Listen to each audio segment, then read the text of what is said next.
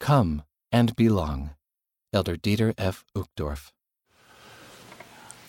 President Nelson, thank you for this wonderful general conference. I've already now printed the proclamation in four languages. Uh, these are the languages our children serve their missions in, so it's a wonderful thing. Thank you again. We love you, we sustain you. My dear brothers and sisters, my dear friends, each week, members of the Church of Jesus Christ of Latter day Saints all around the globe worship our beloved Heavenly Father, the God and King of the universe, and His beloved Son, Jesus Christ. We ponder the life and teachings of Jesus Christ, the only sinless soul who ever lived, the spotless Lamb of God. As often as we partake of the sacrament in remembrance of his sacrifice and recognize that he is the center in our lives, we feel we love him and we honor him because of his profound and eternal love. Jesus Christ suffered and died for you and me. He broke open the gates of death, shattered the barriers that separated friends and loved ones and brought hope to the hopeless, healing to the sick, and deliverance to the captive. To him we dedicate our hearts, our lives, and our daily devotion.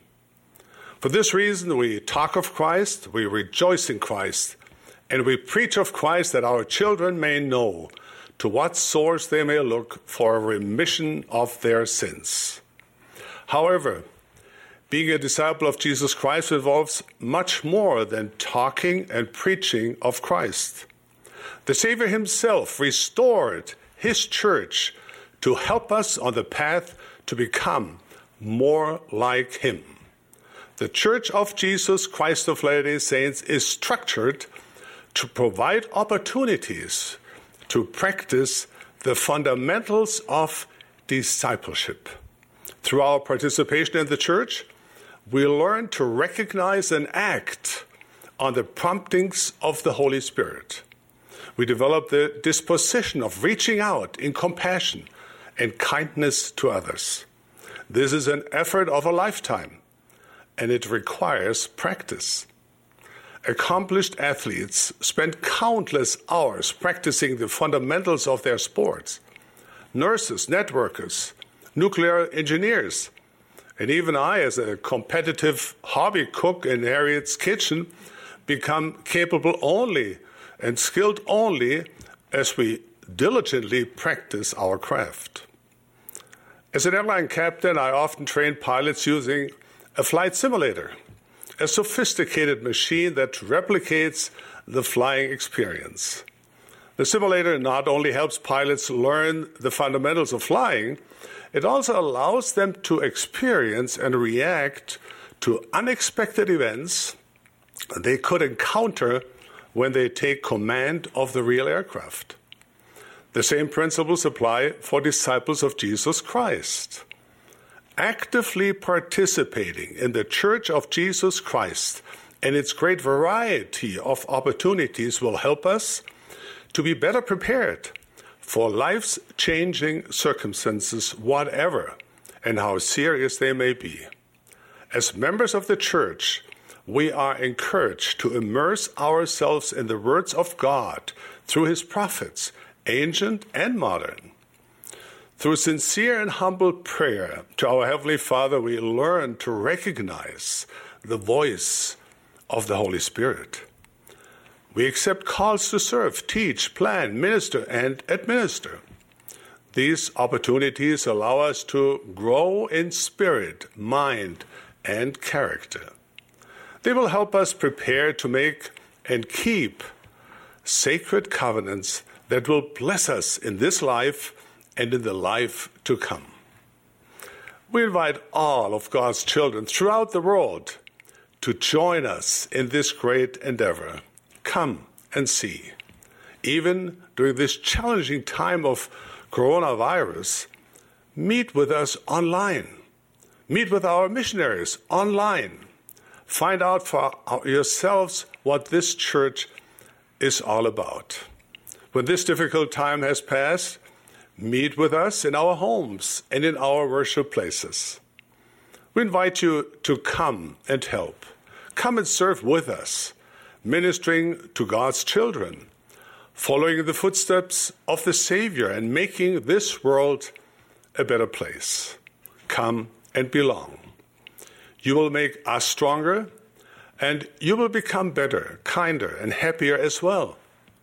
Your faith will deepen and grow more resilient, more capable of withstanding the turbulences and unexpected trials of life. And how do we start?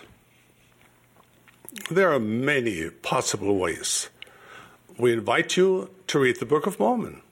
If you don't have a copy, you can read it on churchofjesuschrist.org or download the Book of Mormon app. The Book of Mormon is another testament of Jesus Christ and a companion to the Old and New Testaments. We love all of these holy scriptures and learn from them.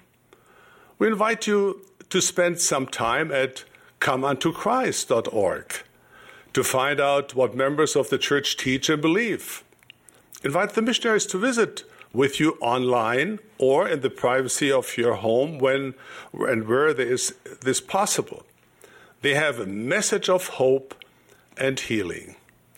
These missionaries are our precious sons and daughters who serve in many places around the world on their own time and money. In the Church of Jesus Christ, you will find a family of people who are not so different from you. You will find people who need your help and who want to help you as you strive to become the best version of yourself, the person God created you to become. You might be thinking, I've made mistakes in my life. I'm not sure I could ever feel like I belong in the Church of Jesus Christ. God couldn't be interested in someone like me. Jesus the Christ though he is the King of Kings, the Messiah, the Son of the living God, does care deeply about each and every one of God's children. He cares regardless of a person's position, how poor or rich, how imperfect or proven someone is. During his mortal life, the Savior ministered to all, to the happy and accomplished, to the broken and lost and to those without hope. Often the people he served and ministered to were not individuals of prominence, beauty, or wealth. Often the people he lifted up had little to offer in return but gratitude, a humble heart, and the desire to have faith. If Jesus spent his mortal life ministering to the least of these, would he not love them today? Is there not a place in His church for all of God's children, even for those who feel unworthy, forgotten, or alone? There's no threshold of perfection you must attain in order to qualify for God's grace.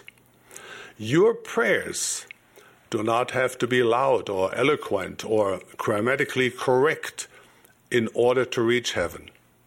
In truth, God does not show favoritism. The things the world values mean nothing to him. He knows your heart, and he loves you regardless of your title, financial net worth, or number of Instagram followers. As we incline our hearts to our Heavenly Father and draw near to Him, we will feel Him draw near to us. We are His beloved children even those who reject him, even those who, like a headstrong, unruly child, become angry with God and his church, pack their bags, and storm out the door, proclaiming that they are running away and never coming back. When a child runs away from home, he or she may not notice the concerned parents looking out the window with tender hearts they watch their son or daughter go, hoping their precious child will learn something from this heart rending experience and perhaps see life with new eyes and eventually return home. So it is with our loving Heavenly Father. He's waiting for our return. Your Savior, our Savior, tears of love and compassion in His eyes awaits your return. Even when you feel far away from God, He will see you. He will have compassion for you and run to embrace you. Come and belong. We're pilgrims walking the road of mortality in a grand search for meaning and ultimate truth. Often, all we see is the path directly ahead. We cannot see where the bends in the roads will lead. Our loving Heavenly Father has not given us every answer. He expects us to figure out many things for ourselves. He expects us to believe, even when it's difficult to do so. He expects us to straighten our shoulders and develop a little resolve, a little backbone, and take another step forward. That is the way we learn and grow. Would you honestly want everything spelled out in every detail? Would you honestly want every question answered? Every destination mapped out?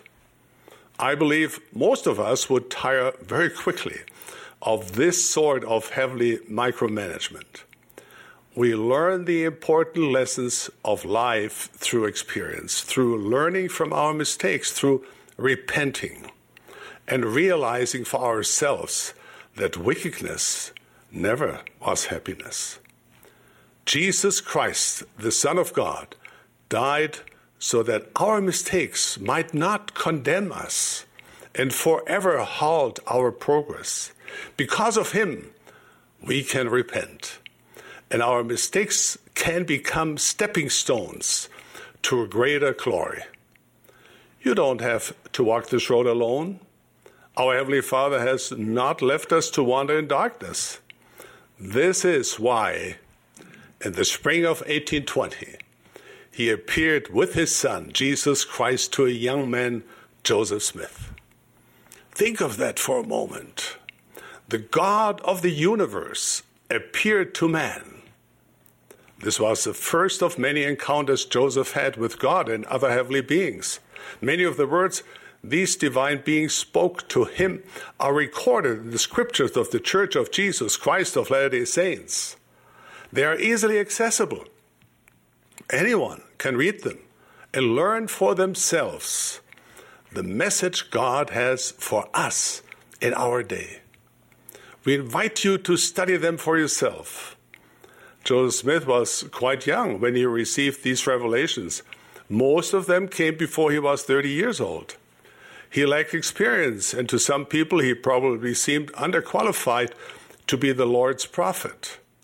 And yet, the Lord called him anyway, following a pattern we find throughout the Holy Scriptures. God didn't wait to find a perfect person to restore his, his gospel. If he had, he would still be waiting. Joseph was a lot like you and me. Though he made mistakes, God used him to accomplish his great purposes. President Thomas S. Monson often repeated these words of advice Whom the Lord calls, the Lord qualifies. The Apostle Paul reasoned with the saints in Corinth Consider your own call, brothers and sisters. Not many of you were wise by human standards, not many were powerful, not many were of noble birth. God uses the weak and the plain to bring about his purposes. The truth stands as a testimony that it is God's power, not man's, that accomplishes his work on the earth. When God appeared to Joseph Smith, he introduced his son Jesus Christ and said, Hear him. Joseph spent the rest of his life hearing him and following him. As with Joseph, our discipleship begins with our decision to hear and follow the Savior Jesus Christ. If you desire to follow him, gather your faith and take upon yourselves his cross. You will find that you do belong in his church, a place of warmth and welcoming where you can join in the grand pursuit of discipleship and happiness. It is my hope that in this bicentennial year of the first vision, as we contemplate and learn of the restoration of the Church of Jesus Christ, we will realize that it is not just a historical event. You and I play a crucial part in this great continuing story. What then is your and my part? It is to learn of Jesus Christ, to study his words, to hear him, and to follow him by actively participating in this great work. I invite you to come and belong. You don't have to be perfect. You only have to have a desire to develop your faith and draw near to Him each day. Our part is to love and serve God and to love and serve God's children. As you do so, God will encircle you with His love, joy, and certain guidance through His life and this life. Even under the most serious circumstances and even beyond. Of this I testify and leave you my blessing in deep gratitude and love for each one of you. In the sacred name of our Savior, our Master, in the name of Jesus Christ. Amen.